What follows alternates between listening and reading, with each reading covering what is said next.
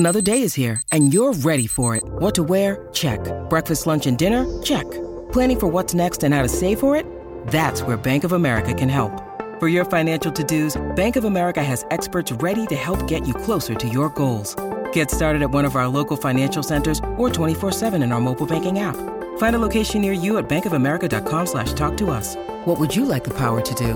Mobile banking requires downloading the app and is only available for select devices. Message and data rates may apply. Bank of America N.A., member FDIC.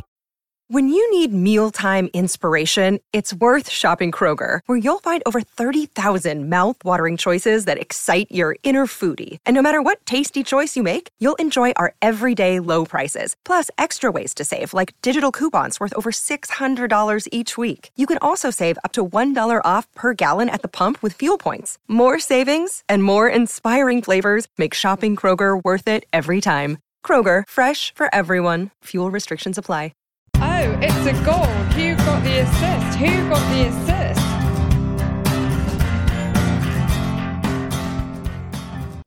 Hello, so they say absence makes the heart grow fonder. And as the awfully written meme puts it this week, I miss the football so very much.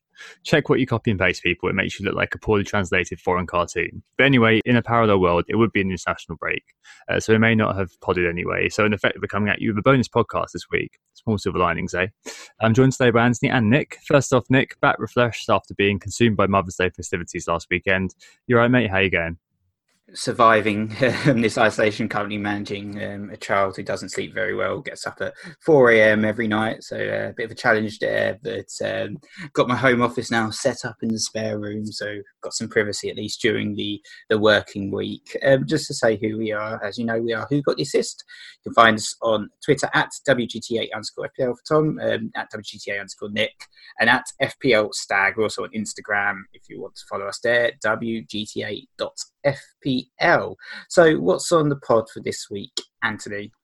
Another week down in quarantine here as well in the Belgian lockdown. They've reinforced measures and extended the measures, but they haven't tightened up the rules anymore, which is nice. But this week on the pod, obviously no football to talk about, surprise, surprise. But nevertheless, there are a little bit of information that's come out from the Premier League, which we will discuss briefly. And then what we're going to do is move on to a game of sticker twist, talking about the rules and the setup of FPL as it is now, and just talking maybe briefly about what we change about it as well. And then we also have a bunch of listeners' questions to sift through, so we thank you for those and looking forward to going through them. Yeah, thanks for those. Just a preface before we move on. Obviously, in this pod, we're not going to speculate about COVID. A huge shout out to key workers and people putting their lives on the line, basically, so we can be safe. And we hope this podcast is taken with the spirit in which it is made, which is simply to hopefully make a small positive difference for you all. The main thing this week is talking about that stick or twist game. Just to update you guys on our thoughts on what's been announced, which is unsurprisingly, that initial April the 30th deadline is looking like it's going to be extended. It doesn't seem feasible at this point, but we'll come back in what would have been game week 36 in the FPL calendar. Yeah, so what we've had since we last podded is a joint statement from the Premier League, the EFL and the PFA together. And effectively what those organisations did was agree to work together to mitigate the economic impact of this current suspension on professional football in England.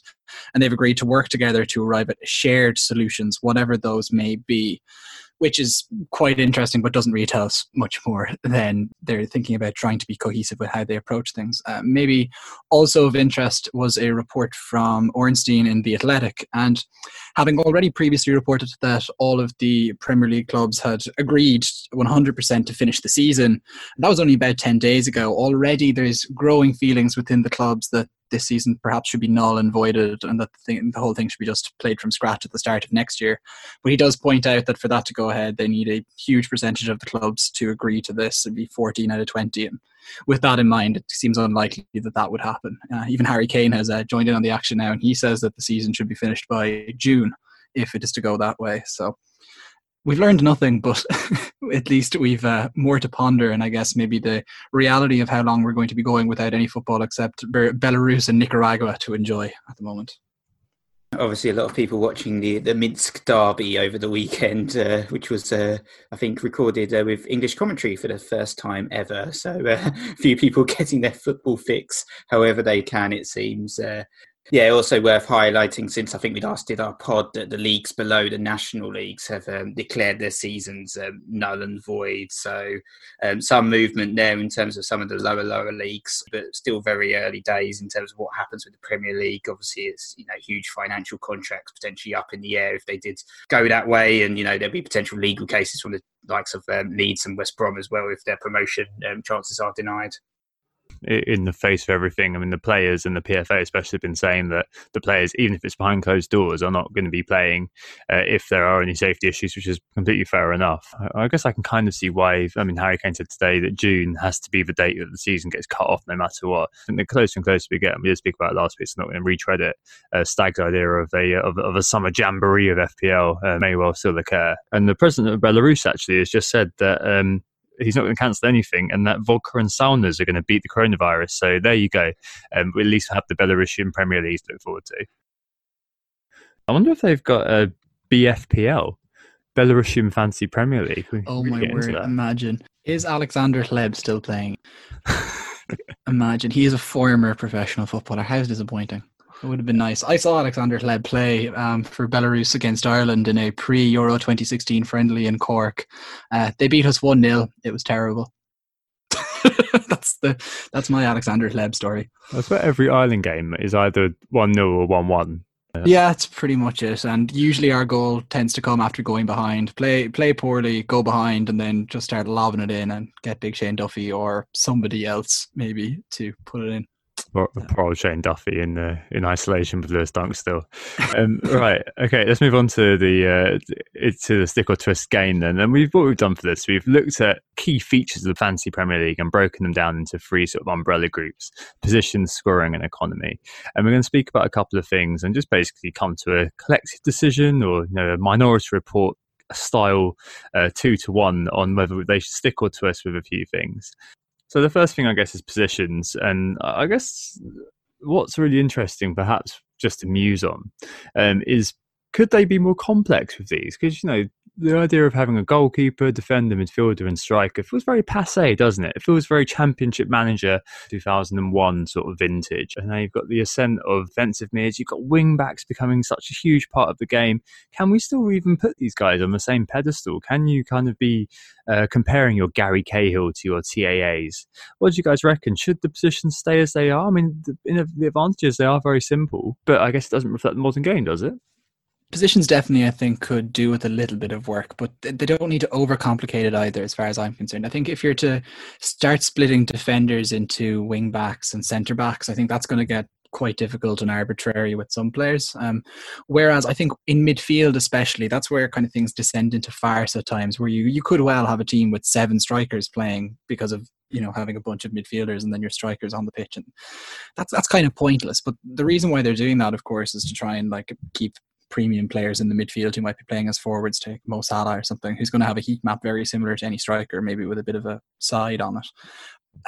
But for me, I think what you can do is if you just split midfield in two, you have not necessarily defensive mids in the DM Gareth Barry type role that you're thinking of, but if you just have midfielders who are defensive and midfielders who are attacking, just a general split there to try and just give a bit of variation so that we don't have to like lob all the Salahs of this world into the strikers and make that a mess, but still find a way then maybe to reflect those positions in the scoring as well. I think it is challenging. Obviously, with Sky Fantasy Football, you do have those wingers are classified as forwards. So the likes of Raheem Sterling or Mo Salah, Sadio Mane, they're all classified as forwards. And that kind of, you know, adds a bit more, gravitas to that forward role. Because I think the problem is when you look at the selections within the forward, you're kind of very, very limited in terms of the stock that you have available. I mean, this season we've got the likes of Marcus Rashford and Pierre-Emerick Aubameyang, but even next season, because of the way they've been playing in their positions, their clubs, they're potentially going to be classified as midfielders. So essentially what you're kind of left with is sort of your Harry Kanes and not much else, to be honest, in terms of who you pick for that forward position. And I think with the midfielders, it's a good point, you know, because you've got your likes of Kevin De Bruyne, for instance, who would be a classical midfielder, you know, other players like David Silva maybe as well. And, you know, Dele Alli or Christian Eriksen when he was at Spurs would be real midfielders. And then you've got your attacking wingers, your Sterlings, your Salahs, your Manes, which could potentially be classified in a separate category. But I do think that when you start trying to separate the midfield slots like that, it does add too much complexity to the game. And we do have this problem, obviously, that, you know, in modern day football, you know, as you said, defence, midfield, attacks, very kind of 2001. But you can go down a road where you start saying, right, defensive midfielders, maybe they deserve to get, you know, a couple of clean sheet points just to kind of make them an option, you know, so you could bring in the likes of Fabinho or Kante into the game a little bit more. But then, as I think we talked about one of our previous pods about how Kante under Sarri was playing a more attacking role, and then does he get reclassified during the season, or how do you play it? Because I think in modern day football we see so much positional change with players, and you always have out of position players in FPL every season. That it's going to be more and more the case if you start adding more formations to the game. Do we start to question whether we need three striker slots? And maybe if there's an extra midfield slot, is that the solution to our problem? You create a bigger conundrum in terms of initially selection and then obviously who to play week in, week out in midfield. You know, at the moment we find that we sometimes have sacrificial lambs in the forward line just because. Maybe this would be the way to get around that. Yeah, it certainly makes sense to do it that way, to say, okay, let's just go with six midfielders, as you say, and then two strikers. I mean, as Nick just said, like, if the likes of Marcus Rashford get reclassified, then the stock is going to be so thin, isn't it, going forward? It's untrue. But I guess what is different about it too is the fact that football does change over time. You may well find that like a forward-heavy 4-4-2 system of two pure strikers may become the formation that's in vogue by next year. So I guess that's the reason why they've kept it as it is for so long, that you've got your five midfielders, your five defenders, and just your three strikers. That said, I mean, I think there are some instances where they do just game it effectively in terms of how they allocate player positions. So mention Mo Salah, mention Sadio Mane. In terms of, you know, starting positions last year, for example, Mo Salah was number 9. Like, no dispute, on quite a few occasions. Alexis Sanchez in the past was a striker for Arsenal, no dispute, but remained a midfielder just because there wasn't kind of the premium options in midfield to cover if he was moved out. And I think that's probably the case this year as well with Salah and Mane, because if they'd have been moved out in midfield and put into the striker slots, then I think it may have unbalanced the game a little bit. So I guess there's an element of balancing with this. Like, the more I think about it, the more we've spoken about it, it kind of feels like this is like the least worst solution. Although we want some deeper sense of complexity, maybe the positions isn't quite the place to do it. So maybe for me, possessions are a stick. What do you guys think? Yeah, I think I'd agree with you. I think we didn't even cover the defence, to be honest. And, you know, the situation of Chelsea's defence, for instance, when they were playing 5-3-2 with Alonso virtually attacking winger, virtually forwards more than defending. And then Azpilicueta, is he a central defender because he's part of that back three, or is he a right back, or what does he do? So, yeah, I think it's a stick for me as well. Yeah, and I think when you really put it through, Tom, I think least worst solution is probably the best way to characterise the positions as they are right now. And we're going to have the erratic out-of-position players, but they do make the game interesting. So for me, in this case, it's a stick. Yeah, making it overly complicated may be just a bit much, and you may just descend into a bit of a strange situation. All right, so the next bit, if we're saying stick for positions, is scoring. So this breaks down to a few kind of key areas. The biggest part of the crapshoot is holding the gun for the captaincy armband. And I guess, you know, we have one fixed captain, don't we, every weekend? And basically all of our hopes and dreams for that game week do rely on that captain more often than not. Like, if you do get your captain off, you're more than likely to get a green arrow, unless it's like one of those where there's an overwhelming herd on one guy. There's other options out there. So Sky, for example, have a revolving captain. Every game day you can make a captaincy pick, and I think a couple of the tournaments were a bit like that. So captaincy first then. Do we think that should stay as it is? Could that possibly be changed? So for me, I'm definitely pro this kind of revolving captaincy idea. I've really enjoyed it in the World Cup and Euro formats. I feel like it's the way that maybe people like us who spend a bit too much time watching games and tracking fantasy can benefit and get ahead of the herd. And it's also a way of just keeping people engaged, and maybe also just when your weekend is almost defined by, or your game week is almost defined by how well your captain does, as Tom alluded to, especially when the templates take hold. It's quite harsh, and just that you kind of, you live and die by your captaincy so often, and maybe to allow you to play kind of a game of almost 21 where it's like, do you stick or twist on the captaincy that you've had on a Friday, on a Saturday, on a Sunday? That would, I think, make it more interesting, and so I'd be pro it. Yeah, I do think that it would add an additional complexity to the game for sure. I mean, it would be a sweeping change, and obviously we do tend to find that the captaincy very often is a crapshoot. You could have a really good week, but if your captain scores two and your mate's captain gets a brace, then you're essentially 10 points behind him, and that can really, really impact your game week. And I think having the option to pick multiple captains over the course of a game week and revolve it would definitely help the more informed managers, and it can help with planning and add an extra complexity to the game when you think about the sort of Friday night and the Monday night fixtures. When you're making your transfers, you can start to think, actually, I'm going to bring in this guy. He might be a Bournemouth player, but he's got a Friday night fixture, and that really adds an extra dynamic, and adds debate to the game. Do you target players based on fixtures or the timing of the fixtures and things like that? And I think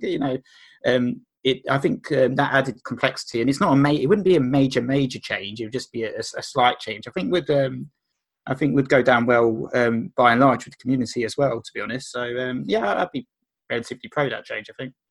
I don't know, because I've played Sky for the last couple of seasons. It feels like a very Sky thing. And then porting that into FPL, although that's a subjective thing to say, just doesn't feel quite right. Rationally, if I look at it, though, there are lots of positives. Like, as Nick said, there's an extra dynamic. Would it change the game? Maybe. Like, we'd probably see more hits, wouldn't we, as people kind of ramp up each week and kind of think, oh, if I get this guy and I've got the Friday, this guy and I've got the Sunday, this guy and I've got Monday Night Football. And I think people might be a bit less cautious. Over the last few years, there's been a prevailing tailwind that, you've got to be cautious. Like, the FPL General and Matthew Jones have been kind of putting that into the popular psyche. You've got to be careful. You've got to roll your transfers. You've got to be really considered. So maybe that would change, and the game would be more exciting because people would be taking more and more hits every week. Like, I'm guessing if that stayed the same, but there were more captains every weekend, people would be a bit more cavalier. And the other big positive is psychological, isn't it? Because if all goes wrong with your captain, especially if you're taking a gamble that week, it can be a ruined weekend to some extent. I mean, I'm not saying you're going to be bawling your eyes out or anything like that, but it's going to piss you off. So maybe the fact that you've got kind of your safety net of at least one other captain could really help a lot of people psychologically if their captain does blow up in their face. And I think just one other thing that we haven't mentioned in this is just that I think it would mean that it would unlock the ability to captain let's say, attackers more frequently. Because let's say if you can, often because of the way the TV game works, a lot of the big games are scheduled for Sunday. If you have a Friday night fixture and Saturday fixtures, the 3 p.m s, etc., you could quite often, let's say, you could captain a defender, and then you kind of, if you think there's going to be a clean sheet in the Friday fixture, for example, or in one of the Saturday ones, pick captain your defender there, bank your 12, and then you can kind of sit and reflect and look at how the game week has panned out for you so far. How have your differentials done? How is the meta doing? And then you can kind of play your own gamble within. And I just think that extra variation in the game would be better too. For me, that would be a twist in terms of the changes of the rules. I think you sound like a twist as well, Stag. Yeah. A bit closer to on the fence, but seem like you might be leaning towards a twist. I don't know. I like the fact that it's high stakes with the captaincy. I think that's a unique part of FPL. I can see the downside psychologically that people do get so wrapped up in it. And if you do get your captain wrong, it can screw up your game week. I do like the fact that it would change the game, but would it change FPL from being FPL? Like, would it then become a different game entirely? That would be what I'd be unsure about. I mean, the other thing you can do with captaincy, which I'm sure a few people will be yelling out right now, if they're in distance to their flatters, probably would be saying, well, you can get rid of captaincy altogether, just don't have a captain. Because that removes a lot of the variance, right? Like, a lot of people do get annoyed at that every week, but they just say, because some people have just captained and they've gotten lucky with that. I suppose that could be another consideration, but it sounds like from both your faces that may be a no. It's just, for me, if you're talking about changing the captaincies so that it doesn't, let's say, define how game weeks go, to just remove the captaincy entirely seems like a far more radical suggestion than to just allow the captaincy to shift around from player to player. And I just think that it would just keep people more engaged. It's going back to that thing we were talking about, how FPL is a marketing tool at the end of the day. And I think building engagement is the key. And this would mean that even Monday night fixtures might become interesting. Plenty of game weeks have happened this year where, let's say, the big two players of the game week that people were banking on to score as captains failed. Let's say it was Raheem Sterling pretty much for most of the first 10 game weeks, aside from the very first ones. And let's say if Mo Salah or something blanked as well, then suddenly like there was a complete crapshoot with the captaincy. And there were so often weeks where all of us came on here, or every other podcast came on, it was just like, oh, 4 points from the captain. I definitely wouldn't be in favour of taking away the captainship completely. I think removing that variance will just create more of a template setup that we're all stuck with, and all our scores being very, very similar. So that would, I would be pretty anti that idea. Okay, so in terms of the captain then, I think it would stick in terms of it still being there, but I'm not sure. It sounds like you would both twist and I'd stick in terms of how it is set up. So Minority Report rules, it sounds like that's a twist from WGTA, although I'm not convinced. All right, next thing then, bonus points. The eternal question, why didn't X get bonus? I only care because I own him. If I didn't own him, I wouldn't give a... But yeah, bonus points are one of those arcane things which come up every year, annoy people no end, and the ongoing debates annoy me no end. But worth mentioning, I think, just because at the moment they seem a bit bizarre to a lot of people. They're not very transparent in how they're reported, as I've talked about ad nauseam, and perhaps they could be redeployed, reutilized to do other things. For example, I argued a couple of years ago that defensive midfielders could be brought into the game using bonus points. So you could get something like, if you're a midfielder, at the moment clearances, blocks, interceptions are all lumped together as part of one bonus point sort of allocation. If you split them out for midfielders and said you get one BPS, a BPS point makes up the bonus points, which then give you that number, which the top three then get bonus. If they're all split and players, you know, like Kante, destroyers, are able to get those points allocated uniquely, then maybe you get the situation where you have a defensive midfielder in the running for 2 or 3 bonus points every game. So you have a player who costs 5.0 or something like that, who was in the running to get 4 or 5 points every game. Like, that would make things really interesting, because then you'd be like, well, okay, you can spend loads of money on your players like, you know, Martial, Ali, something like that. Yeah, I'm going to pay that 8 million for Richarlison, or I could pay 5.5 for a Gubamin who's likely to get me 4 or 5 points every game week. Like, that creates an intriguing sort of difference, doesn't it? And maybe it could be a nice way to overhaul bonus points and bring a lot of defensive midfielders into the game. So solve the problem that we spoke about earlier in terms of the positioning. Maybe a bit geeky though. What do you guys reckon? Yeah, I think I'm going to be largely echoing what you say, Thomas. I really would like to get those DMs into the game further, and rather than kind of proposing a radical overhaul that almost kind of goes into minute detail about how many tackles and blocks and, you know, what pass completion rate that every midfielder has, and trying to bring that into the game, I think there's enough to research already without doing that sort of thing to us. But if we know that those defensive midfielders, as you say, are in the running for 3, 4, 5 points, depending, or even have their own separate bonus point system for those players, that they can kind of pick them up if they meet certain thresholds or something. I'm kind of throwing that out as a random idea. It would be just a way to get them in. But I think as well, it's just to give greater clarity into how those points are being calculated. Okay, yes, we know how they're calculated and like what goes into the metric, but what we don't know often is the numbers that are actually being in the multipliers to get the kind of the quantum to figure out who actually gets the bonus points at the end of the day. That causes excessive confusion and too many questions for people like us. But there's probably a rights issue there to do with the sharing of stats and giving away too much, and that's probably the reason why they haven't done it yet. But at the same time, I think there'd be a lot to benefit if we could just see the numbers. Having that extra transparency behind the numbers would be appreciated by most FPL managers. As you know, the bonus point system is very contentious, and it's always prone to debate in the community as to why certain players got the points. And I think sometimes that, you know, certain forwards, so Salah types also, sometimes I think are marked down a little bit too heavily because of a big chance missed. And, you know, because some of those big chances missed, and often it's almost like a solo effort that created the chance in the first place, and he can get marked quite heavily down off the back of that. And I do feel like that needs a little bit of work as well. I feel like some of the forwards that take plenty of pot shots, like Salah, sometimes, unfortunately, fall out of the bonus points, and it's not too fair, to be honest, I think. No, I think bonus points definitely an area that could be revamped, could be looked at again. Obviously, it's a little bit complicated, which given the FPL's MO of just making things very, very simple might be a bit of an issue. But I can't imagine it being that difficult, can it? Just to say, you know what? Ndidi is going to be in the running for a couple of extra points every week. why not? I mean, that doesn't seem very difficult to do, and let the nerds like us understand the full impact of it, but let the casual crowd kind of think, okay, well, these guys are maybe worth looking at again. And finally, in this area, the chips. So, Stag, I don't know if you were playing in the time before chips when it was just the wild cards. I'm 10-year veteran of FPL. 10-year veteran. So you were playing when you were 6. Okay, great. But in general, then I think the chips. A lot of people have not liked them, so they're a bit gimmicky, adding that kind of extra random element, aren't they, to some extent?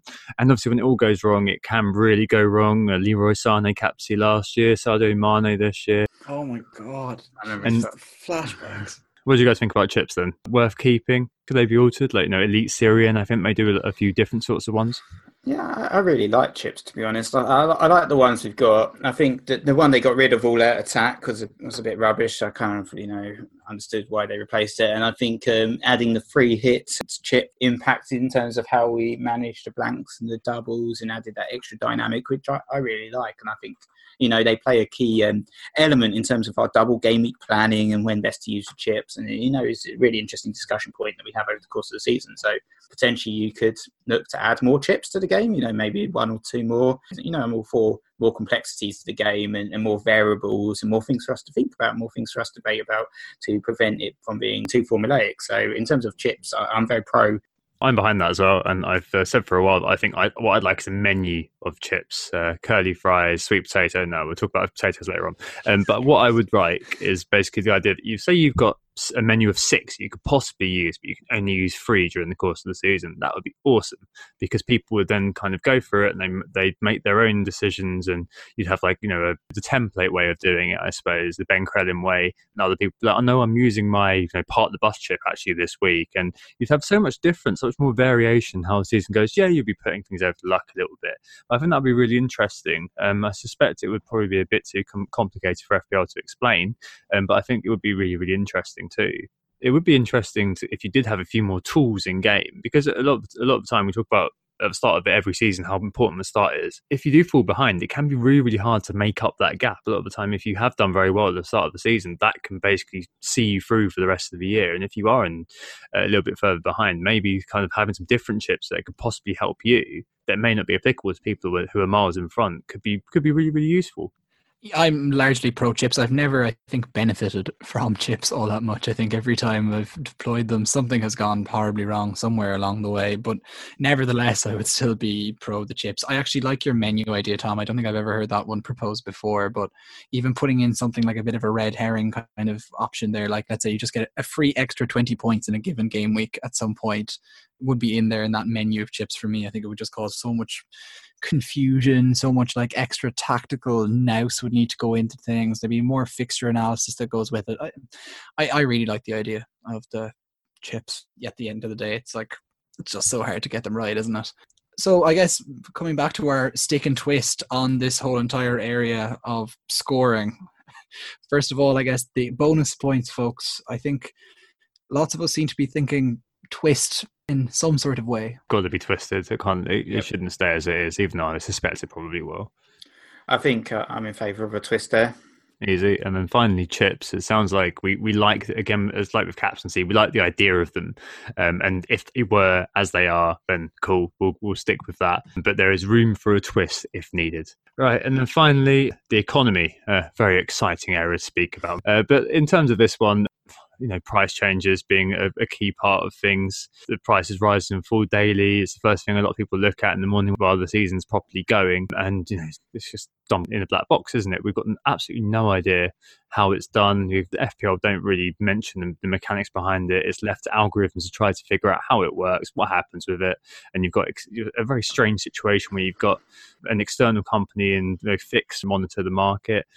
Should this be changed? Should this be more transparent one? And should it still happen daily that you have price changes? Yeah, I know we've sort of debated this on the pod sort of significantly before, but I think even this season in particular, it's really felt like there's been some real flaws in terms of the structuring and timing of the price changes, and they have felt very random in terms of like some of the sales and just not seeing a player drop or a player unexpectedly drop. And even, you know, that you mentioned the like Fantasy Football Fix or FPL Statistics, who've been, I feel like in previous seasons, they have been a reliable indicator in terms of tracking the prediction and who's going to be rising, who's going to be falling. But this season in particular, it felt like, you know, they haven't been able to track it as well as they have in previous seasons. And you know, there's been sudden price changes that just felt like surely there's no algorithm behind it. It's almost just someone deciding as and when, oh, I've decided Anthony Martial is going to drop tonight, and, you know, holding it off, you know, breaking the algorithm essentially, because, you know, you look at some of the falls, for instance, within a week, and you think that player really should have fallen when you look at, you know, his ownership and the amount of sales, and it's just not happened. And it's kind of been a little bit unexplainable. So it's definitely an area where FPL could be improved dramatically if they, you know, just provided like almost bonus points, but even more extreme, you know, in terms of some actual clarity in terms of why players are falling and why players are rising in the way that they do. For a game that is effectively set out to try and be as simple and understandable as possible for any even casual fan to get into, the economy thing is just poorly explained in general. So many people, we often get tweets about it, don't understand why they've sold a player and now they have to buy them back for more than they paid the last time, and why do they have one number on their team page and another number on the actual transfers. They could do so much more with it if they actually kind of opened up the algorithm to us and just showed us like how the forecasts, even just like, are players going to fall, are they going to rise, what day, even just show progress sort of thing, and we could work the rest of it out ourselves if you maybe add a skill element to it. But as it is right now, I just think it's far too confusing. It just allows for tinfoil hat theories to kind of grow about, oh, well, why didn't that player fall, or oh, why didn't they rise?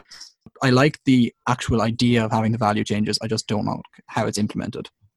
Yeah, those like tinfoil hat theories that Anthony just mentioned are definitely true. Like you'll see people going, oh, why hasn't he risen? Oh, it's because Mark Southerns owns him.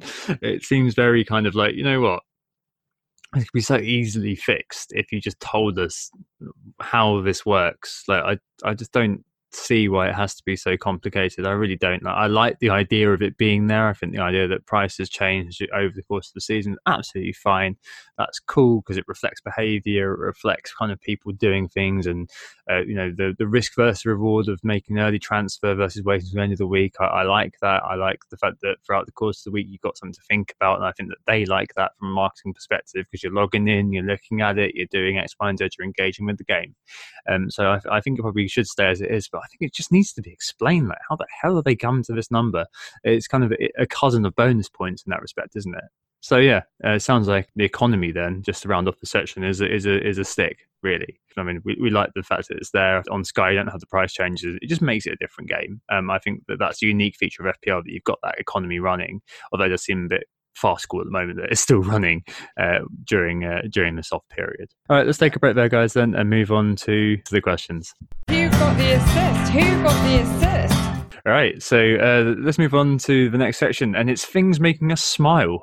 So it's our new section we're going to do each week in place of a dad watch and such like. It's basically a meme watch, meme updates. So last week we spoke about the big lasagna, we spoke about the guy who got the A or B, stuff like that.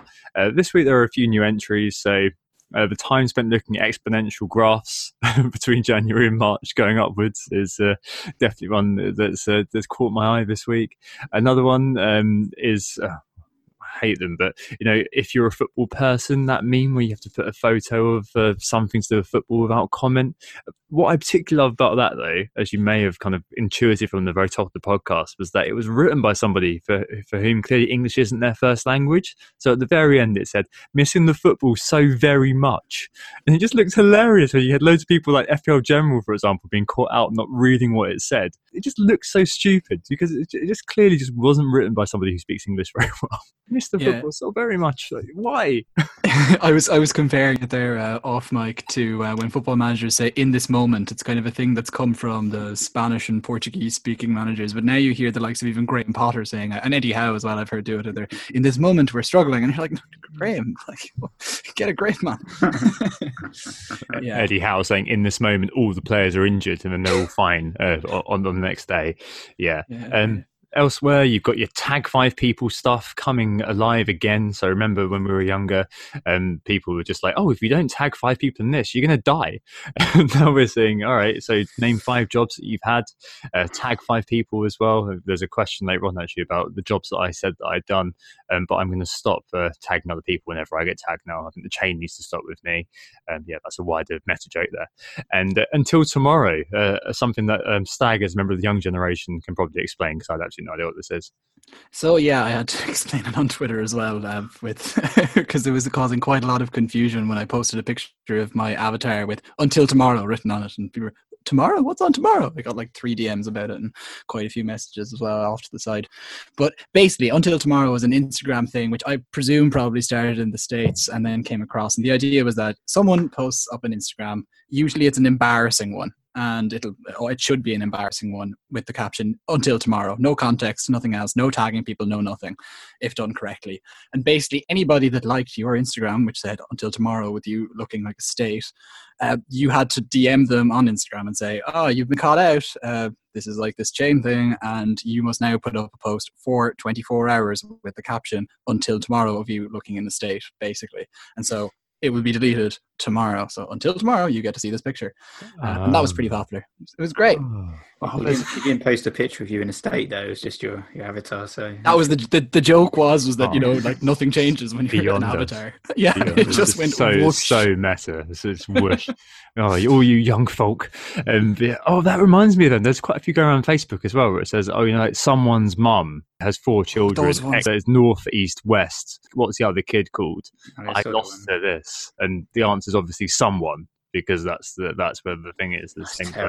In the fridge, there is 3 items. What do you open first? You obviously open the fridge first, and people just getting that wrong. Oh my God. It's all these people that are coming back to the internet that haven't used it in about 15 years because they actually had social lives, and now they're confined to their homes, and all those chainmails are coming back from when they were teenagers, perhaps. Yeah, maybe. I mean, speaking of teenagers, there's one great one that we were giggling at with, last week it was lasagna, this week it was a woman on Zoom who decides to put her show her video when she goes to the dog while on a group call, which is absolutely brilliant. Just Google Zoom fail and you'll soon see this one. Are there any more memes out there? Stag is our resident meme expert. I'm sure you may have seen a few more. Yeah, no, I've got loads of memes and internet content that have been making me smile. So just like the uptake in video phone calls, I think that's been pretty great. It's been smiling a lot at that. One thing that I've really been enjoying is a bit of a trend on Instagram. The footballers have moved on from keepy uppies with toilet roll, and now it seems to be a lot of Spanish players trolling, usually their partners, with this troll where you fill a glass of water and you hold it up to the roof, and so it's touching the roof, and get someone to stand on the chair and hold it, and then all you do is you just leave them there with the chair just stuck, and they can't take the chair away themselves without drenching themselves. And I don't know, it's pretty funny. So the person is just stranded with a glass pressed against the roof. There was a nice little video as well that I think if you're looking for a smile, you should look at. There was a poor girl somewhere in Ireland, and her birthday party was cancelled.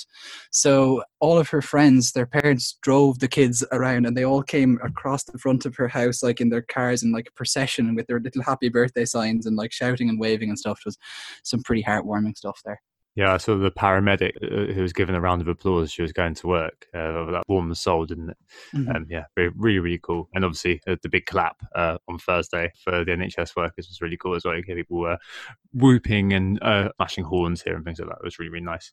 Right, in the community, another shout out to Champman FPL. I did a quick video for them not very long ago at Fantasy Champman, but I think the window has closed, but I'm looking forward to that one. And also, we rarely do a commercial message, but Tom and Stefan, two guys who you may know, Tom especially is Ron Weasley, who's into Planet FPL, doing their Would You Rather question. Their company Beer Nuts is obviously struggling a little bit at the moment because they work with bars, and all the bars are shut. So they teamed up with a company called Siren Craft Brew to bring you the ultimate isolation beer care package to keep you entertained while at home.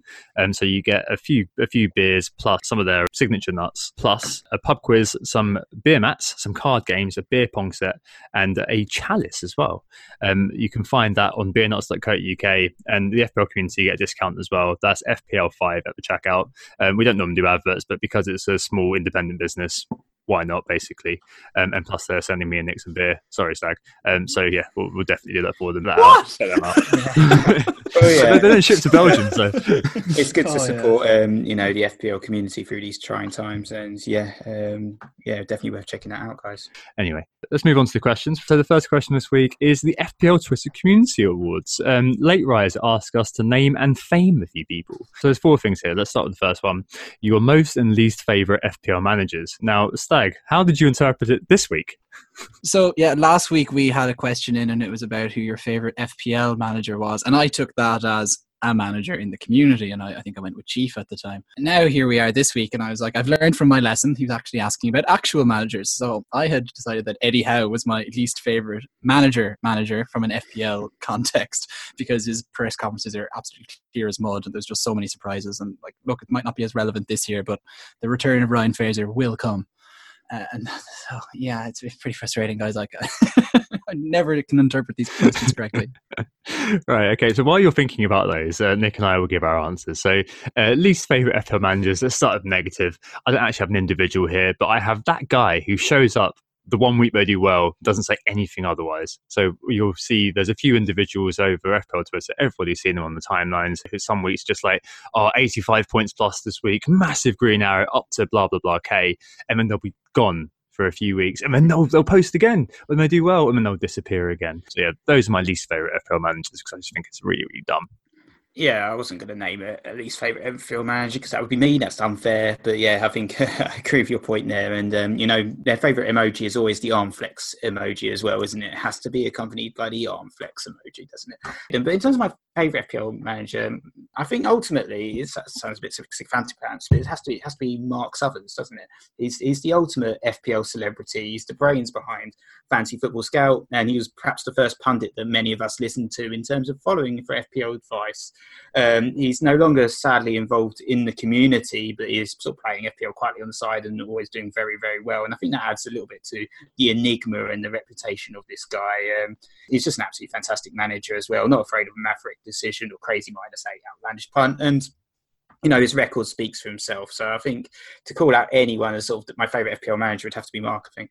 Yeah, I think that's definitely it. Like the man, the mystery, the legend, Mark Southerns has to be the best because the fact is that there's an extra twist of excitement with Mark, and there was always that capacity to take that -8 and for it to come off. You know, like things like picking out what was it, Sol Bamba, wasn't it? Being the guy who was getting on the end of the Morrison flick-ons and getting those points in, getting that guy on the -4 and getting loads of points from that stuff like that. Mark was great at doing. I don't know. Obviously, it's sad that he's no longer part of it, but I'll give everything Nick said there. Absolutely excellent. I've given this some thought, and I'm not obviously like you guys. I'm not going to attract a lawsuit here for slandering somebody with the least favorite. But my favorite FPL manager, I'm going to give a shout out from a community point of view to a fellow Irishman, to FPL King, who unfortunately the Irish FPL meetup wasn't able to go ahead due to the Corona thing. But I wasn't going to be able to attend, so selfishly, I'm delighted that I might have a chance of actually attending this meetup when it does actually come. And King also puts together the Week in FPL, like one page, like front page of a newspaper type thing, which kind of brings the whole community together, satirizes what's going on. It usually tends to be pretty tongue-in-cheek. I like it a lot. Yeah, that's brilliant. I really like that as well. And hopefully I'll be able to actually go to the Dublin meetup. I did lose a little bit of money, I think, actually, from cancelling the accommodation, but no bother. I think I'll, whenever we can, we'll meet again. I definitely will. Next thing is the funniest person in the community. So I guess there's one obvious answer for a lot of people here. And I think, Nick, he was the one who you'd written down. Yeah, I think FPL Partridge obviously deserves a shout out here for his entertaining videos. Brought lots of humour, lots of fun and entertainment, even being retweeted by the likes of Alan Sugar. I think he's done a Downfall one, which is the Adolf Hitler film, is very, very good. He's done many Narcos videos, which are very, very funny spoofs of FPL breakdowns, basically. I think his season, particularly this season, he's had a bit of a shocking season, which has rendered itself very useful for humour, and he's done the Apprentice one as well, and I think these videos it's very, very funny. He always brings a laugh out for people, and long may it continue. Yeah, maybe kind of going down that line of FPL self-flagellation for poor results. Hindu Monkey comes to mind as a pretty funny tweeter. Every week he's sacking himself and he's just constantly kind of talking in like a third person board speak about his season. I've found that pretty funny throughout the season. And then maybe Tom, our guest last week, was pretty funny too, wasn't he? Yeah, Adam's pretty good, isn't he? No, Hindi Monkey did come to mind, but I'm in a group chat with him as well, and he does often leave in a hissy fit, and then send me a message a couple of days later going, "Can you let me back in the group, please, mate?" So yeah, definitely high on my list. Lucy Hynett as well. I think sometimes she'll just write some of the most acid, sarcastic things on what people have written. I think that they're always brilliant. I find them hilarious. Adam, yeah, at times he can be absolutely hilarious, and other times he can be very, very cringeworthy indeed. So there you go. Right, next one, pod other than your own that you really like. Well, I mean, on the way to the airport when I was leaving for Australia, I posted the podcast I was going to listen to. I got inundated with that. Why don't you listen to this? My God, you've left out these guys. I can't believe it. And I was just like, oh my God. So a bit of a minefield. I'm going to think about how I diplomatically phrase this and throw this to you guys. This is meant to be an FPL thing. So is there an FPL one you can zero in on without annoying others? Nope. No. Yeah, absolutely. I do really enjoy the Always Cheating podcast, and I enjoy the Three Amigos podcast as well for all the banter. Cool. So I think I'll name two other podcasts just so we're fair and even to everyone. But I think I feel like what the Planet FPL guys have done this season has been incredibly impressive in terms of just getting and rolling out pods just every single day. I think just this sheer amount of effort that James has put in particular this season has just been amazing. And I feel like those guys definitely deserve a call out for all the work that they've put in there. I'd also mention the FPL Surgery Lads. I feel like that's one of my favourite podcasts. I feel like it's always, the amount of detail that they go into is very impressive, and hope they continue on as well, because I know that James Drury's been thinking about this being the final season for the podcast, so we'll see what happens there. Yeah, those are my two actually, Nick, for sure. I like the fact that we do all genuinely get on in person as well, and we meet and do try to obviously support each other, which is really cool. All right, and the final bit is the member of the community you'd quarantine yourself with. Not sure I want to quarantine myself with any, to be honest. Sarah's already putting up with it, Nick is already putting up with Nick, but any answers spring to mind here, people? I'm tempted to say no one except myself.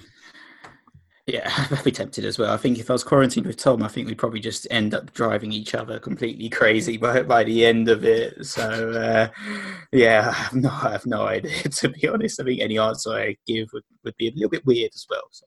I have a constructive answer, and it'd be FPL Viper, purely because he's putting together these great fitness routines, and I think he'd be just a very practical person to motivate you and actually somewhat stay in shape. Yeah, exactly. So yeah, we'll give a shout out to Vipes there for his very good videos on keeping fit in the home. Absolutely. In some ways, aren't we all in quarantine with each other anyway? Yeah, God, so sappy. It's a total Adam Pritchard. Right, okay, moving on to the big question. How do we like our potatoes? Rank your favourite style of potatoes as FPL Goops. Chips, jackets, roasties. How do we do them? I'm not going to rank them because there are too many ways to say potato. Maybe should we say what our favourites are and what I don't know. How do we take on this question? As a potato expert, Anthony, what do you think? Wow, thanks. So for me, it's definitely got to be my number one is in the summer when the golden wonders and other cursed pinks and things kind of come through in June, July, August time. You get these really beautiful flowery potatoes. You boil them with the skins on and all, and then just put a bit of butter in and mash them, have them with a bit of lamb or something. Very few things that are better than those potatoes in the middle of the summer, the fresh ones. That's interesting. Still working off the season, so I just have no idea when it's good. You just buy them from the supermarket and see what happens. But surprising actually, I was never really into potatoes when I was growing up. I was ultimately I was a big fan of crisps and French fried. So the more deep fried, the better for me. But I think your boiled potatoes, bog standard, nothing to them, probably be bottom of the list. So I'd probably rank the chips probably the most unhealthy of them all first. Yeah, like curly fries, chips, triple fried chips. Yeah. Nick, I can't say chips. I mean, that could be anything. Like McCain oven chips. Talking about curly fries just reminded me of my uni days, where basically every single meal I would eat would be some sort of oven cooked meal with a side of curly fries and maybe a bit of lettuce and cucumber if I'm feeling on the side. So these days I haven't had curly fries in a in a number of years now, there'll be cheesy chips at 3 a.m, half drunk as well. Yeah, maybe a Smileys or something like that. For me, it's got to be roast potatoes. If you cut them into little bits, parboil them first until you can stick a fork almost through them. There's still a little bit of resistance. And then you strain off, keep the water for your gravy afterwards, right? It's part of a roast dinner. And then you put the potato onto a baking tray, on maybe papyrus paper. Back in my meat eating days, I'd shove goose fat onto the potatoes and do some salt over them, some sea salt, so the big kind of chunky bits, and some sage and maybe some rosemary as well. Smush it all round so all the potatoes were completely covered in this goose fat and also all the herbs and the salt, and then roast them like that. My God, that's perfect. Absolutely amazing. Yeah, or the vegan version, if you're interested, is just use olive oil and use sea salt. And they come out vaguely the same, but they're not as crispy as with the goose fat. But there you go. So hopefully that answered your question, Goops. Right, next one, keeping with these kind of big hitting things, the socioeconomic impacts of COVID or coronavirus. One for Nick, because Nick's the finance expert here. Morpheus Fire asks, how long we reckon the recession post-COVID will last? Nick, take it away. I really have not got an answer for this question. I don't know what you want me to say. I've said the man across numbers. You meant the market forces. I mean, following the statistic. If it was socioeconomic impacts, positives that might come from this or something, you could waft about it. But it's when's this going to end? I don't know. I've got no idea, man. And we say at the start, we're not going to talk about this. So. Yeah, I'm not a single sausage. That's what someone of my employees asked me. It was so when are we going back to work? I was like, I don't really know. Stupidest question, boss. When we come back to work? Writes me that. I was like, well, when do you think we'll be back in work? I'm like, well, I don't know. We're following government advice now, Who knows? It doesn't matter what I can think. Yeah. Why don't you go back in work and see if it's safe? I just can't see how it's going to, improve over the next few months. This is going to be a long-term thing for the whole entire world. So it could be a couple of years that. The socio-economic impacts go on for, but who knows? Yeah, I think it's safe to say this is probably going to be a long-term thing, isn't it? After we come to some sense of normality, there's going to have to be some stimulus to get people buying stuff again, and maybe sort of VAT holiday or something like that, just to kind of help things along. You're seeing investors pull out, buy solid stuff like gold, or just taking their money and sticking it under their bed at the moment, given how the stock markets are looking. So there's going to have to be some stimulus in order for things to improve. But I think it's just going to be when stability returns, whenever that is. People don't like unstable time. Volatility doesn't seem to be the friend of stability. Well, it never is it? Am I really to come in on this? You don't have to if you want to. No, I won't. Yeah, I'll leave it. Cool. All right. The next bit, remain indoors. Lucy Heiner asks, what's been good about being stuck indoors? Memes and just watching videos on Twitter and stuff has pretty much been keeping me going. I've actually found that so far I've been I'm still working and I'm kept so busy that I haven't actually got anywhere near going through all the plans that I had to watch movies and read books and do things. I kind of find I'm still just operating on a day-to-day basis. I get my 1 hour run in the day. I get the shopping done every few days and I just work for hours, and I feel that just the days pass pretty quickly. So it hasn't actually been that bad being stuck indoors. Well, I think many of us sort of gamers and nerds have been used to lives indoors anyway, so it's not too bad for us. But I think ultimately for me, not having to do my daily commute has been appreciated. Typically lose about 2 to 3 hours a day on that, and it does mean that I get a little bit more sleep in the morning, which is gratefully received considering I've got a son who doesn't sleep at night. So having that extra hour in the morning is very much appreciated. But being stuck indoors, it's not as bad as it's. It could be a lot worse. I saw actually an article on the BBC about how we would have all coped if this happened in 2005 compared to 2020. And those were the days where we didn't have smartphones, YouTube didn't exist or was in its infancy, and we didn't have streaming services like Netflix out there, and social media websites like Facebook, Twitter. It would have been a very, very different world. So I think we're quite lucky, to be honest, that. We're having this crisis in a world where we're all interconnected and we can all talk very easily like we are right now, which wasn't around in 2005. Yeah, ultimately, all we do normally is we go from one building, the one we live in, to another building where we work, and then back again. That's basically, for the majority of the week, what we've lost. So in some ways, being stuck indoors, it's okay. Human beings, as James Crott said this week, when it comes down to it, are ultimately just dogs, aren't we? We need to go out for a run every now and again. And what's been good about being indoors? get more time gaming, basically. As Nick said earlier, all the nerds and geeks are loving this. If I was doing what I used to do when I was at uni, I'd be loving this even more, but unfortunately I don't do that anymore. Right, move on to the next question then. Vase. If your sergeant asks, we pronounce that word vase, vase, or vase? Is there another way of pronouncing? I don't know. How do we pronounce this? It's a vase to me. Vase. Vase. Okay, good. V-A-R-S. Do you actually pronounce it vase? No, I don't. I don't know why I said it that way. Yeah, what about the very nice small bread thing that causes issue? I don't want to prejudice your answers. Can you type it? Can I type it? Yes, I can type it. Hang on. Sorry. I don't know what you mean. Oh, scone. See, I don't even know. I say both. I say scorn, probably. Oh, it's because there's the magic E at the end, so it makes the O sound. Yeah, I'm very much a hardcore scorn. I wouldn't say con instead of cone. No, that's the thing. But I still feel like it's a scorn. I don't know. Yeah, I think it's just one of those things, isn't it? But I try to abide by the magic E makes the vowel in the middle say its name. Next one. All right, Psycho 11. So Benny Blanco, a key worker, shout out to you, Benny. Great work. Asked us to put together a Psycho 11. So yeah, quite an interesting one. I've put some starters for 10 on here. So in goal, it has to be Jens Lehmann, doesn't it? Stuart Pearce, because Psycho. And Chopper Harris, your relative, Nick, famously just took everyone out, didn't the old Ron? No matter who you were, just went straight for your ankles. Yeah, I'm sure he tells you the story of the family gatherings. Right, in the midfield... In the midfield, I was just expecting you to go for Roy Keane, and I was going to have to have an impassioned defense of Roy Keane for the next 10 minutes. For ruining Alf Inge Haaland's. He is a complete. He is completely mad, isn't he? No, folks, no. What is he? Yeah. He's a hero. Well, even after he stormed out of the Ireland 2002 World Cup after a bust up with. He was totally right. Things weren't good enough, and he has standards, and he held Ireland to account on that. Fair play to him. By not playing at all. Okay. All right. So I think let's go with Minority Report here. Rules. And put him in. I would not stand over this. Let's be fair. He's not a normal guy. He has as much empathy as Donald Trump does, doesn't he? How about no, not true at all. He's very good around the dressing room sometimes.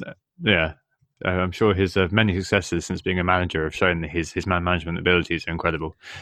Sunderland promoted 2005, 2006, was it? What a year. Anyway, Maradona when he was drugged up, probably in the midfield. There's another one there. Yeah, this is the thing. It's I've grown up in an era where football has been kind of toned down a bit, and it's you don't really make it in the professional era unless you've been somewhat controlled going through. Probably a bit of a hard question again. Unless we've sat down and really thought this through, I don't know if it's going to fly. Just have Costa and Suarez. In fairness, Balotelli was the easy shout here. Yeah, that's true. I don't think basically we're going to be able to put together a proper team here for you, Benny, just because we're too snowflakey, effectively. But I'm sure you can probably guess the sort of people that we're thinking about. Nat Lofthouse as well up front. The story of him scoring a goal where he was unconscious. No? Okay, never mind. All right, next question. My past job. Remember that 5 jobs meme? So Rich FPL mentions that one of my old jobs was a receptionist at a sexual health clinic. Do I have any funny stories? Yeah, I do. I'm going in the explicit category again here, lads. So people used to phone up, and when they phoned up, a lot of people don't. It just doesn't clock that they're not going to be speaking to a doctor or nurse straight away. So a lot of the time, I just got the most disgusting things asked of me. I'm obviously clinically, yeah, of course you should be asking the NHS, but. I was an 18-year-old boy, sitting on reception. I was fielding calls have you heard of bacterial vaginosis? What are the symptoms? And what happens when your clit is green? And I had to try to be professional about that. But yeah, it wasn't very good. And I think also getting stuff. Okay, I'm not going to go into it too much. Yeah, there are quite a few funny stories, but I think they're probably a bit too gross for this particular podcast. Speaking of gross things, Nick, that beer's looking good. Hindu Monkey Phil asks if any hair experimentation is occurring. So, not for me, I don't think at the moment. Not for you, Anthony, but Nick, you're looking like you're about to go hunting in the woods. Any experimentation going on? Yeah, I am growing my beard out, as you mentioned, Tom. It has actually been longer than this. I have gone crazy, but normally I fall into some sort of peer pressure from work colleagues saying I must shave it and tidy and sort myself out, which I then tend to follow. So obviously not being at work, I thought, yeah, screw it. I'm just going to see what happens, grow it out as long as possible, end up looking like Gimli or something like that. I was tempted just to shave my head as well and just look like a complete nutter, but I'm not sure if I'm going to go down that road this time round. But yeah, a bit of a hair experimentation. Why not? You know, you only live once. I know you guys probably would struggle to grow a beard like this, so maybe that's why it's not happening your sides. But you can't get haircuts at the moment, so no action. And that's actually part of my issue, Nick, is that you can't get a haircut here in Belgium at the moment. So I'm starting. This is already starting to get a little bit too like a mop on my head. I was approaching the need for a haircut as the lockdown began. My issue is that like I get to having a mullet really quickly if I don't control the hair, and I look like I look like a 70s or 80s cross country runner or tennis player or something. Like very rapidly the hair starts to curl and things. So I don't know if there's a bit of a trend going on now of just going fully bald, and I'm genuinely tempted by it. Well, I've never done it before. I saw that the Hazard brothers, Aidan, Torgan and Killian, have all shaved their heads, and so has Stephen Graham, got his son to do it, and John Richardson was tweeting about how he's thinking about doing it. So yeah, why not join that plan and go for the full shave, and film it on Twitter for lols as well.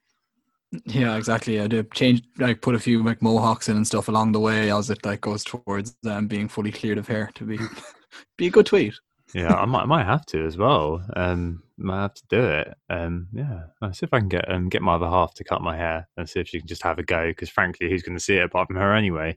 Yeah, no, I'm glad. So like on the week that I go back to work, I did get my hair cut that week because it was getting a bit ridiculous. I haven't cut it for 2 months. But if we're in until May, then I think that I'm going to start looking like a mushroom because my hair just grows outwards, which is really, really annoying. So yeah, maybe I will shave it again. I don't really like shaving my hair, but if it needs to be done, it needs to be done. So yeah, no experimentation. And as Nick has pointed out, neither of us can probably grow a beard. So yeah. Right, next question. Tom's trilogy. So Tom Campbell with a few questions. He asks me, how will you personally remember Arsene Wenger's time at Arsenal? A game of two halves, obviously. For Nick, what's your preferred starting formation and style of play on watching Spurs? And Anthony, your best on-field partnerships you remember? So I'll go first. Yeah, I think, as I said, game two halves. When Wenger came in, obviously revolutionised how the game was played and looked at in the UK, or in England, I suppose I should probably say. The ideas of nutrition, things like that, completely changed things. Chew to win, famously. Spending your time chewing your food, giving those kind of marginal gains. I think Martin Keown initially was complaining about those, but obviously saw the benefits because his career was extended all the way to the Invincible season. But I think after that, it became a study in, not exactly being a specialist in failure, but just putting too much faith in really rubbish players, players like Danielson, players like Almunia being in goal, not buying a defensive midfielder, like really clear and obvious blind spots, the things that happen when you're in a club for too long. I think those things did kick in. And as much as, the initial start point was great, I think by the end, it was probably the best that he did go, or at least bring someone else in and move upstairs, something like that. Obviously, you wouldn't have shot Bambi and got rid of him 2002, 2003, 2004 or something like that. But after a while... A banter club. Yeah, exactly. Things just changed, didn't they? So for me, the best on-field partnerships that I remember, I always like Steven Gerrard and Fernando Torres were this absolutely fantastic combination. Kind of around the time that I started to really, really get into football, I kind of considered the... 2005 FA Cup final as a starting point for me, with kind of watching football continually and following things on the teletext or CFAX for you guys in England, and kind of move from there. So Gerard Torres would be one. I think the impact that Virgil van Dijk has had on his centre-back partners, especially at Liverpool, has been something to behold. And so it's not so much an on-field partnership as what Van Dijk can do to somebody else, but I found that incredibly compelling to watch. From an FPL point of view, it's hard to forget what Yaya Toure and Sergio Aguero used to do together for years upon years. There was obviously the real Yaya glory year especially, but yeah, a fantastic pairing. Thinking a little bit more laterally and maybe outside of just singular partnerships, I would think back to the real kind of, as far as I was concerned, glory era for Ferguson's, I guess, third wave at United. And that was the team with Rooney, Ronaldo, Tevez and Chicharito all firing on all cylinders together, I guess with Nani kind of supplementing from the wing as well. That was a sight to behold, the way all four of them kind of contributed and did their bit for what was a scintillating team to watch. And just, I guess it was a time for me where I was really into football. I was at the Old Trafford twice while that team were active, and it was just great to watch. I think for me is that I'm probably coloured by FPL a little bit, but Suarez and Sturridge is probably one that comes to mind. Yeah, the Vares, original SAS. Vardy and Mahrez. No, the original SAS was Sutton and Shearer, actually. Oh, yes, yeah, sorry, you're so right. They're Blackburn Rovers, and 1994, 95 when they won the title. Mm-hmm. I always think of a few of those. Your Cole is often talked about as well as something, but nothing I was around for. So we need to watch some of the highlight reels of those. Some of them is telepathic, some of the connection between those two. Yeah, United's treble season, the whole thing, there's a summary of it is available on YouTube. I'm going to sit down and watch it one of the days. I think I watched it when I was about 10, but I'll do it again. It's the perfect opportunity to catch up on your football history, really. This sort of period, it's a very rare fallow period when no football's actually happening and you can just research into the past. Oh, and for Nick watching Spurs. So it won't surprise anyone that I prefer sort of an attacking possession-based style of play, and I'm certainly not a fan of some of the more recent setups that you've seen recently with the sort of 5 centre-backs against Burnley with some sort of park-the-bus mentality. And I'm obviously not a fan of that. I think in terms of formations, I've always been something about Football Manager set up as a 4-2-3-1 set up. So, you'd have the wingers being sort of Son and Moura or Lamella on the ring. And historically, that might have been a sort of Bale and Van der Vaart, Lennon sort of set up with a Jermaine Defoe type character in the number 9 position, or Harry Kane, obviously, now. And I think going forward, it'd probably be like a Dele Alli sort of playing sort of behind as a supporting striker, which has shown his best form in playing. I think, unfortunately, with Spurs at the moment, there are some serious upgrades that need to be made in a number of positions. I think ultimately our fullbacks is a key area which we need to look at. I think previously if you obviously had gone of the days where we had Kyle Walker and Danny Rose in their prime, or even Kieran Trippier, and the fullbacks really need upgrading. And I think in the midfield too as well. I think there's a future end on Villa as a box-to-box midfielder and some form of defensive midfielder supporting him maybe, or even a Chelsea type character. But maybe Gernandes as Eric Dyer's rubbish now. But I think, to answer Tom's question, I think 4-2-3-1 would be my favourite sort of style of formation, and generally just attacking. But I think that's just natural for all football fans that they like to see that sort of attacking formation. It's not going to happen under Mourinho, though. Let's see if the football ever does come back. Well, we'll see. It's early days, and he has been unfortunate with the injuries, but yeah. Cool. Penultimate question. Favourite season ever? Let's take this one. Andy Malcolm simply asked that. A quick shout out for his 7-year-old son, Alex, who started playing FPL in game week 30 to practice for next year. Aww. And apparently he still checks to see how he's doing. Bless him. Very unlucky there, Alex. But hopefully next year you will be number one in the world. Our favourite season ever, guys. What do we reckon? Do you want to take this as an FPL thing or as a proper football thing? I was going to take it as a football thing. I guess it'd be the treble season for you. Oh yeah, the treble season. I remember it so well. I was 2. Sure. Yeah. No, I think for me, it may well be that season that I mentioned earlier where United had the attack flowing on all cylinders. I don't think it was the year they won the Champions League. I think it was the year that they won the Premier League and FA Cup double, but lost the Champions League final to Barcelona. So I think if I remember correctly, that's 2008, 2009. That was my favourite season. So I interpreted this actually as an FPL season as opposed to a favourite Premier League season. So I think in terms of FPL, and it's always going to be the two seasons that you did the best in. So for me, I think there's two seasons. One was the first season we did the pod, which was just a really fantastic season. Really enjoyed it, and the amount, doing all the content for the pod and everything, it was just, it was a great year. And then the other was a tough year in my life, but it was the year that I sort of fell in love with FPL, and I think we talked about it on the, Get to Know Us pods. But, that season when I sort of first fell in love with FPL and I was in hospital, but I ended up actually scoring my best overall rank of all time. And it was the season actually Harry Kane emerged from the scene, and I just, being a Spurs fan, I'd seen his Europa League performances, got on him early, and really paid dividends. In terms of actual non-FPL, it'd probably season Leicester won the league. It was a really good season for Spurs as well. So Spurs were, absolutely fantastic performances. And it was a Premier League winner that I felt like I could get behind, just because I'm not a fan of Manchester United or Arsenal or any of these other clubs winning the league. But with Leicester, it was like such an underdog story. It was so miraculous that, I thought it was just a really, really good season for the Premier League as well, especially with all the detractors say only 2-3 clubs can win the Premier League, no other club can ever win it. So, Leicester proved them all wrong, didn't they? So I thought that was a really good season. Cool. Yeah, no real surprises about mine. 2003, 2004. The invincible season basically is my favourite proper season. And in terms of FPL, I think probably that the year that I had cancer as well was probably my favourite FPL year, because that was my highest finish. There you go. That was Leicester season as well, wasn't it? Yeah. That was probably my best one. So there you go. Best ever season in FPL, worst year of my life. There you go. Right, and then the final question this week is Desert Island Discs. Hooray! So Techie FPL asks for our Desert Island Disc entries. This also probably touches on Kenny McDowell's question about 10 albums to be isolated with, but let's keep it to Desert Island Discs. I think I kind of prefer this question. So for those not familiar with it, it's a BBC Radio 4 kind of classic show where people go on to be interviewed about their life, and they'll also play 8 tracks that they like, plus also give one book and a luxury item.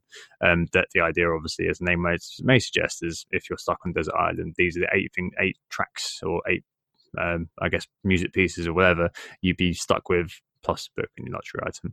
So, what are you guys' Desert Island Discs? Anthony, do you want to start? Yeah, I've done my best to think us through, and I have managed to get 8 songs together anyway. I really enjoy Where the Streets Have No Name by U2, but to be honest, you could have taken quite a few other U2 songs and subbed them in there as well. City of Blinding Lights, Sunday Bloody Sunday would have all been on that.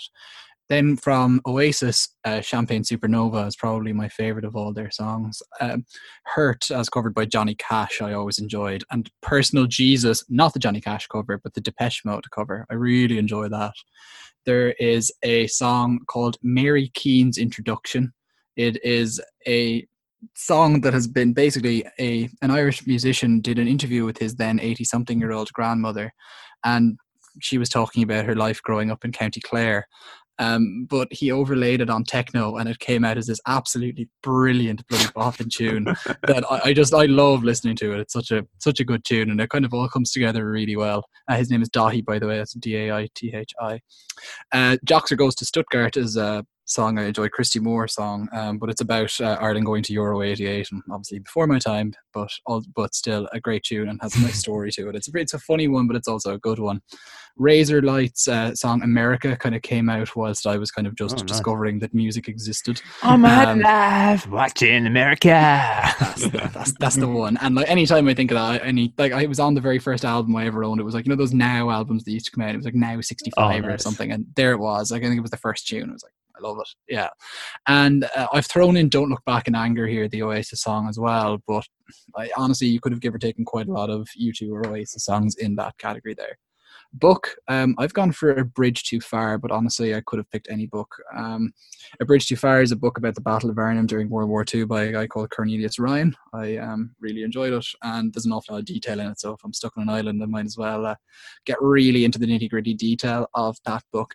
And then a luxury item. It's nothing to do with the fact that I'm on an island and everything to do with just what I enjoy doing. I wouldn't mind having a boat just to be able to sail around this island. Yeah. Maybe a fishing rod. yeah, exactly. Okay, fish the odd time. So yeah, I, as usual, I've misinterpreted slightly. I didn't read it properly. So when it came to 8 recordings, I actually picked out albums instead of singles. But I thought maybe I'll think on top of my feet and name my favourite song on each one of those albums that I picked out. Because it's more fun that way. So I think its first album I picked out was Radiohead, OK Computer. It's a sort of seminal album. It's probably one of my favourites, one of Tom's favourites as well. Probably the ultimate tune is probably Paranoid Android. Tips the Karma Police is probably the best song. Just an absolutely fantastic anthem. Secondly, I've got, it's another one of mine and Tom's favourites, is Block Party's Weekend in the City. Just really grew up with that album. Just really, means so much to me, that album. It's just like growing up and just everything. So I think I really, basically, that is like an album for me. It's not really a particular track that really sticks out. Maybe I actually really like it's not one of the singles for me, but I probably really like Kreuzberg as a song. I just think a fantastic song, so maybe I'll pick that one out. Then I've picked that Stuff in Stevens, Come and Feel the Inner Noise. Very much sort of going into your American indie music scene here. Another album that I really grew up with. Most of these albums actually came out in sort of a period of sort of 2003 to 2006, which just went sort of those sort of key years for growing up before I sort of stopped listening to new music. And Chicago is just a fantastic song that everyone needs to listen to from that album. Then I've got the Shins, Inverted World. Anyone who's seen Garden State will know New Slang. You listen to this song and it will change your life. It's a classic quote. Tom knows it. You look perplexed, Anthony, but Then we've got Arcade Fire, Funeral, another great album. The toss-up between Neighbourhood 2 and Neighbourhood 3, but I'll probably go for Neighbourhood 2 as the best song. And then going back in time a little bit, The Queen is Dead, The Smiths, great album. And then probably, I suppose, There Is a Light That Never Goes Out. That's kind of the seminal anthem on that album. Black Coals and Revelations, going back into the 2004 theme for Muse, and probably Knights of Sidonia is just like a classic. If you've ever seen that song live, it's just absolutely banging. It's just such an amazing anthem for sort of a live gig, and I think Muse are probably one of the best live bands I've ever seen. Would love to see them again at some point. And then just a switch of genres, I've gone for Outcast, Speakerbox, The Love Below, which is just a 40-song epic album, and a great one of that. And it's probably just pick a song, probably be Roses, just because it's a sort of classic single from the sort of the Zero Zeros from the rap era. So yeah, those are my records. For the book, I'd probably pick something I haven't read, something epic that I'm never going to have time to read otherwise. So I've gone for War and Peace by Leo Tolstoy. Never read it, and probably should at some point in my life. So why not take it to my desert island? And then luxury item, I didn't think as practically as you. I just said I'll take my Nintendo Switch and play some games on it and keep me occupied for a significant period of time. So Thomas, your turn. Cool. Oh, good. It's actually quite tough to do, to borrow one of your lines, Nick, to do 8 songs that I really like, and also that don't just like expose me as being a really joyless person, because a lot of my music taste is really like kind of wailing indie. So I did have at the top of the list Hurt by Johnny Cash. And then that it's a great tune. and that moved into Hold on Magnolia by Magnolia Electric Company, which not many people have heard of. It's an American country band, and then lead singer's now R.I.P. sadly, but a fantastic song. Fake Empire / Karen at the Liquor Store by my favourite band, The National. Song for Clay off The Weekend in the City. That's probably my favourite Blood Party song of all. Paranoid Android, I think, will probably make the cut. Maybe that, or maybe No Surprises, which I've always harboured a bit of love for. Honourable mentions didn't make it, but There Is a Light Never Goes Out, and Boys Don't Cry as well by The Cure. Also The Scientist by Coldplay, that has a particular resonance with me. I know it's a really cheesy song, but it was before they sold out, and has a particular place in my life, that particular song. A couple of other ones as well. Juicy by Notorious B.I.G. I used to be able to rap that whole thing, so I think if I was in Desert Island, I'd probably just make sure that I can rap it. I was planning at one point to rap it on the podcast. I told Sarah about it, she was like, do not rap on the podcast, and she's probably right. I'd have to have a Frank Ocean song or two on this particular desert island, because I bloody love Frank Ocean outside of wailing indie. So I'd probably go with Bad Religion or Ivy. So I think my 8 probably be, I think I've named loads of songs there. 1, 2, 3, 4, 5, 6. I've got 9 there, damn it. Fake Empire by National, Juicy by Notorious B.I.G., Hold on Magnolia by Magnolia Electric Company, Song for Clay by Block Party, The Scientist by Coldplay, Hurt by Cover by Johnny Cash, Paranoid Android by Radiohead, Bad Religion, Ivy, maybe Ivy by Frank Ocean, but yeah, it's very close. Book, if I can cheat, I'd taken F. Scott Fitzgerald compendium so I can read all of that. I think that would be really, really good. But what sort of thing do people read when they're on things like this? Maybe something like the bell jar or something like that, taking into account what you said, Nick, about like taking time to read something that you wouldn't normally have read. So maybe that, or Down and Out in Paris, New York, something like that I'd probably take with me. But yeah, I think a compendium of Scott Fitzgerald if I possibly could. If not, just Great Gatsby or Tender as the Night. And the luxury item, I was thinking cigarettes. I don't smoke anymore. If I was on desert island, well, yeah, okay, why not?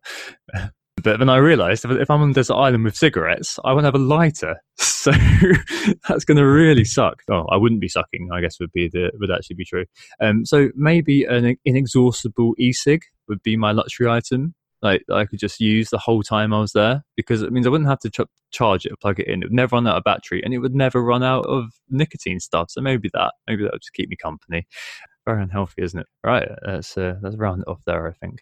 Yeah, so I guess that's all those questions. Thanks very much for sending them in, guys. Just to say, of course, we are Who Got The Assist. You'll find the Twitter account at WGTA_FPL. You'll get Nick at WGTA_Nick. You'll find me, FPL Stag, at FPL Stag.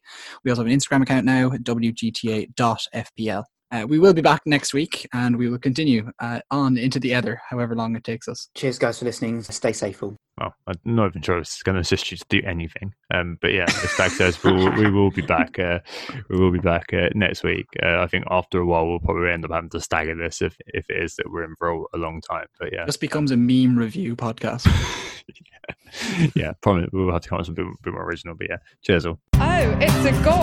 Who got the assist? Who got the assist?